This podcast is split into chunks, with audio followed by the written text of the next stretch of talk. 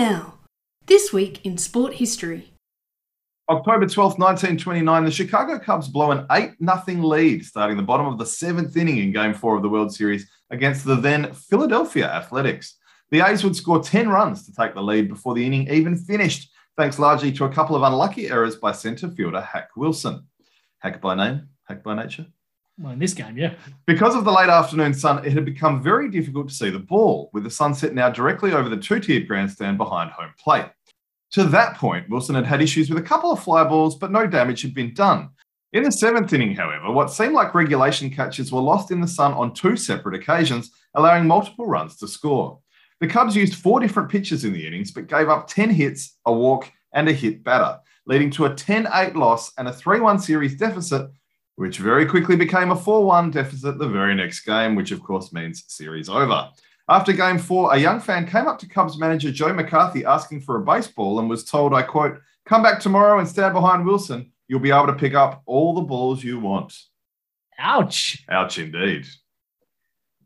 October 13th, 1984, Englishman John Lowe becomes the first ever player to achieve a live televised nine dart finish at the MFI World Match Play at the Fulcrum Centre in Slough.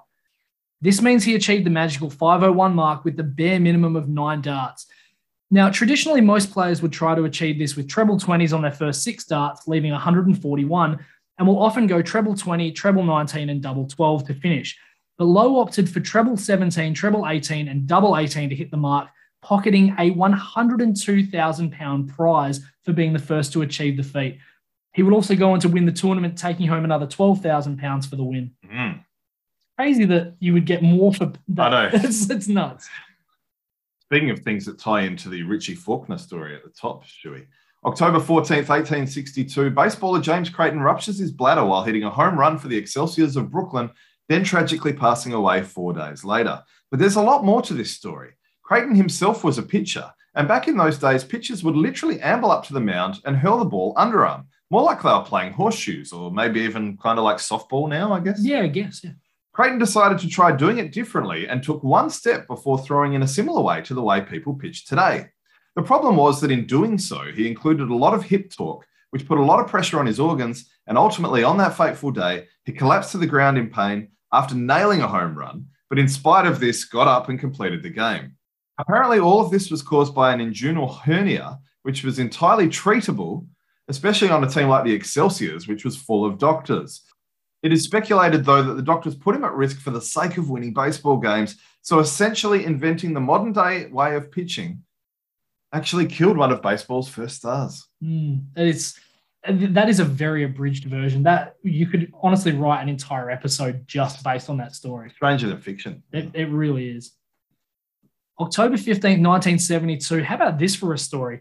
Have you ever heard of a tournament where the winner received less prize money than the loser?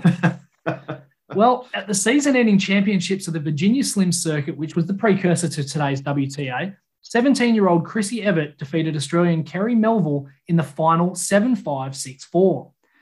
But because she was a couple of months short of her 18th birthday, Evert was unable to be registered as a professional and thus had to forfeit her entire $25,000 check, meaning that players who lost in the first round received more prize money than the winner did. Mm.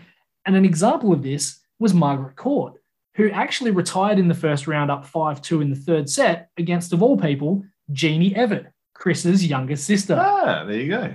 Chris had a decent career in the end, though. Hmm. I don't think she missed that prize money too much. Wow.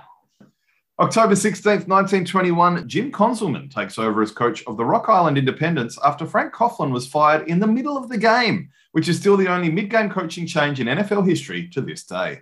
The exact timeline isn't 100% certain, but trailing 7 0 to the Chicago Cardinals, Sid Nichols managed to find Conzelman wide open in the end zone, tying the game. From the ensuing kickoff, Conzelman scored again untouched and converted to give the Independents a 14 7 lead. Now, the crazy part of this is that Coughlin was the coach of the team, but was also one of the tackles, and Big Ed Healey was sent onto the field to drag him off as he was replaced for the play. Once Coughlin was off the field, though, Healey delivered another message from team manager Walter Flanagan. He was fired. Coughlin would see out the season with the Detroit Tigers and Green Bay Packers and then never played football again, becoming a prosecutor and assistant attorney general in the state of Indiana. Conzelman would play eight more years with classic teams like the Milwaukee Badgers, Detroit Panthers, and Providence Steamrollers. How nuts is that?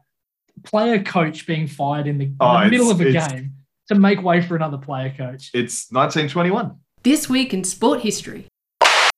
Thanks for listening to this Sport Bloke segment. Why not listen to the full episode and check out their Twitter at Sport Blokes?